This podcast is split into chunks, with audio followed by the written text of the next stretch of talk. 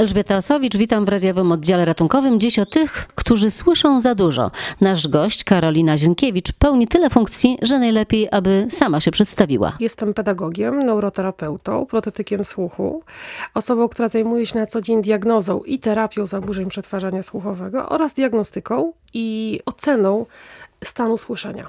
Chciałabym właśnie zacząć od nadwrażliwości słuchowej. Co to takiego jest? No właśnie, myślę, że warto to wyjaśnić, co to znaczy tak jakby audiologicznie, czym jest nadwrażliwość słuchowa. Dlatego, że czasami dzieci, które gdzieś trafiają nawet do naszego ośrodka, ale też do innych placówek, mają taką diagnozę nadwrażliwość słuchowa. Ale potem, kiedy pytam, czy ktoś to zmierzył, czy ktoś to zbadał, tak żebyśmy rzeczywiście mieli pewne konkretne parametry i mogli to jakoś wymiernie ocenić, no to jest to na przykład informacja od y, terapeutów integracji sensorycznej, że obserwują takie zjawisko, natomiast audiologicznie my je mierzymy. Najpierw pierwsi są rodzice. Jakie to są objawy? Te pierwsze, które my sami możemy wyłapać. Te objawy, które pierwsze możemy wyłapać, to na przykład zakrywanie uszu przez dziecko w różnych sytuacjach, takich akustycznych, przy których ktoś inny nie reaguje. Ale także bardzo duża męczliwość w sytuacjach akustycznych, które nie męczą innych osób.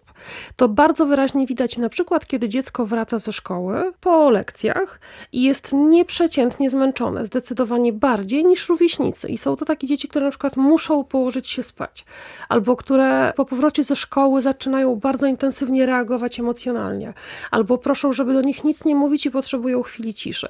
Te reakcje mogą być różne, natomiast za każdym razem, kiedy obserwujemy jakąś nieadekwatność, adekwatność. E, warto to skontrolować. Jak to zbadać?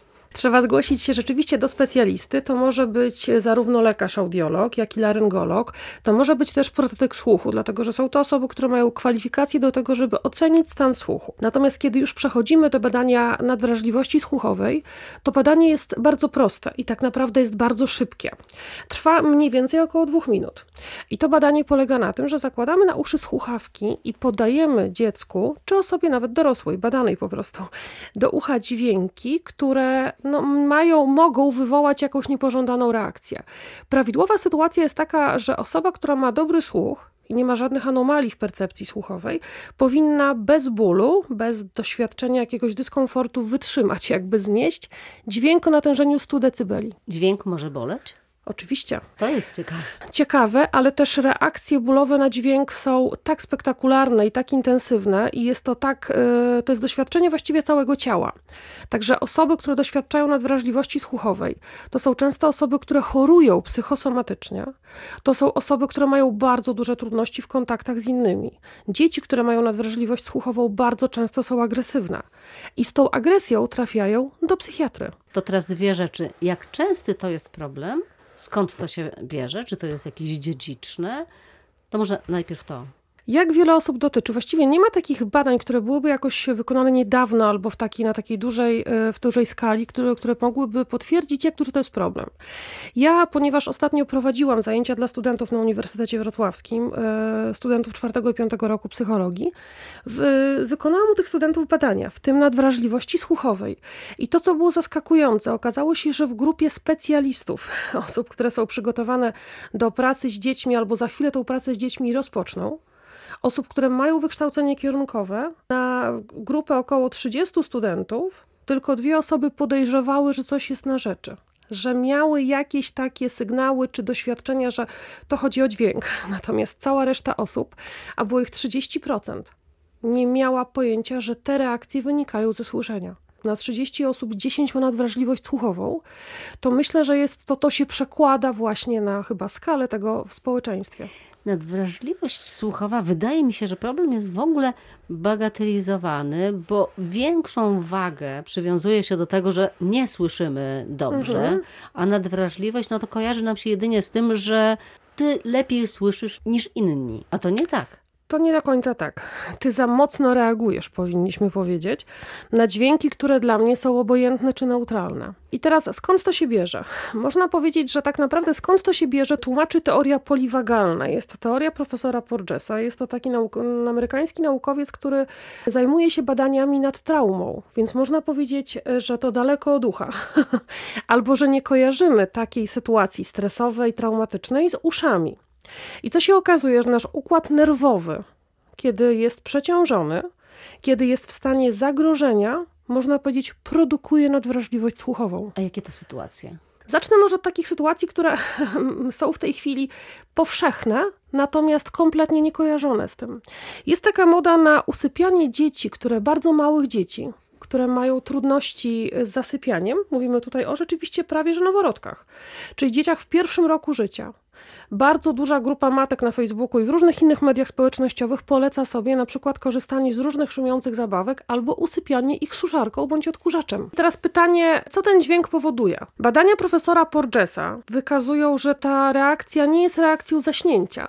I myślę, że każdy, kto ma dziecko i komu udało się je uśpić w sposób naturalny, nie pomyli tego procesu z reakcją dziecka na hałas. I co się okazuje, takie małe dziecko, które traci kontakt z rodzicem albo jest w jakiejś sytuacji, która jest dla niego niekomfortowa, czyli na przykład, nie wiem, ma kolkę, albo jest jakaś inna sytuacja, kiedy mama jest zmęczona, zniecierpliwiona, wiadomo, to też jakby jest e, sytuacja, w której mamy mogą być bardzo zmęczone. I kiedy na przykład takie dziecko jest odkładane do łóżeczka, czyli traci fizyczny kontakt z opiekunem, a kontakt dla małego dziecka jest y, tak naprawdę utrata kontaktu jest zagrażająca życiu.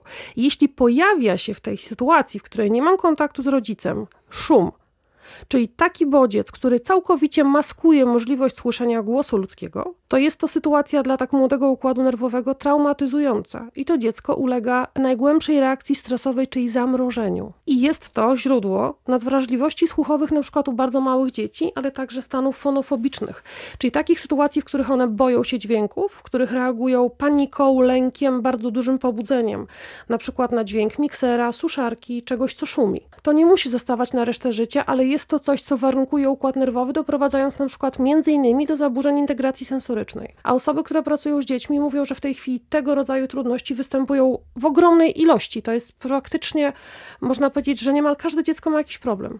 Dobrze, to jak teraz sobie z tym radzić? E, czyli porozmawiamy trochę o leczeniu. Leczenie nadwrażliwości słuchowej jest bardzo trudne, albo może powiem tak, do pewnego e, czasu było właściwie bardzo trudne, albo wręcz traktowało się e, tą przypadłość, ten objaw jako coś, co jest nieuleczalne.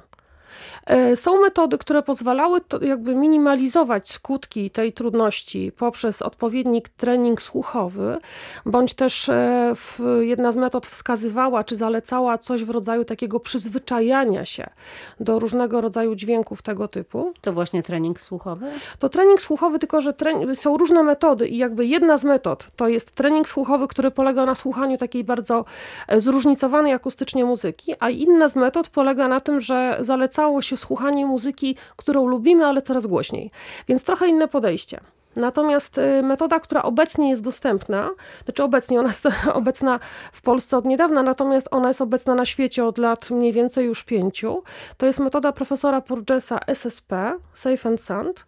Y, I jest to metoda, która usuwa nadwrażliwość słuchową w 5 dni. Wydaje się to czymś... Otwieram szeroko oczy właśnie w tej chwili. Tak, wydaje się to rzeczywiście takim na pograniczu czary mary? O co chodzi, tak? Jak to? Coś takiego, co jest trudnością często leczoną latami przez innych specjalistów, nagle okazuje się, że może zniknąć w 5 dni. Natomiast samo leczenie polega tylko i wyłącznie na słuchaniu przez 5 dni bardzo takiej, można powiedzieć, dziwnej muzyki, bo ona jest taka rzeczywiście dość dziwna. Wydaje się, jakby była jakaś zniekształcona, zmodyfikowana, taka mało dźwięczna, ale jest to impuls, który oczywiście jest przemyślany. Profesor Porges przez parę lat badał y, reakcję naszego układu nerwowego na różne bodźce i jest to terapia, która, co ciekawe, nie dość, że znosi nadwrażliwość słuchową, przywraca poczucie bezpieczeństwa na takim poziomie neurologicznym, czyli bardzo głęboko reguluje układ nerwowy, doprowadzając do właśnie zniesienia nadwrażliwości, ale także na przykład u osób, które się jąkają, u osób, które mają trudności w kontakcie wzrokowym, w tym u dzieci z autyzmem, poprawia jakość kontaktu.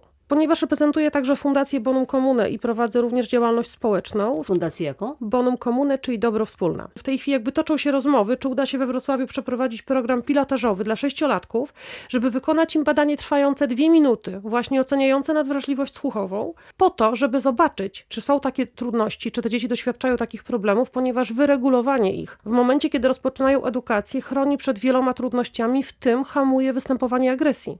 Bardzo byśmy chcieli, żeby udało się to zrobić w każdej szkole, bo nie jest to badanie drogie, to nie wymaga żadnych nakładów finansowych w systemie. W kwietniu, no jeszcze mamy marzec przed sobą, ale w kwietniu we Wrocławiu spotykają się specjaliści, którzy między innymi na ten temat będą dyskutowali.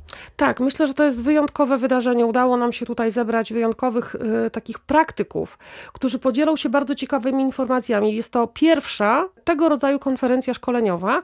Y, pierwsza, dlatego że jest to podejście do zmysłów, emocji i ciała dziecka. Tym bardziej warto się temu tematowi przyjrzeć. Konferencja we Wrocławiu w kwietniu, na pewno do tego tematu wrócimy. Najmocniej Pani dziękuję za wizytę w studiu. Ja również dziękuję bardzo. Dziś to już wszystko. Do usłyszenia za tydzień.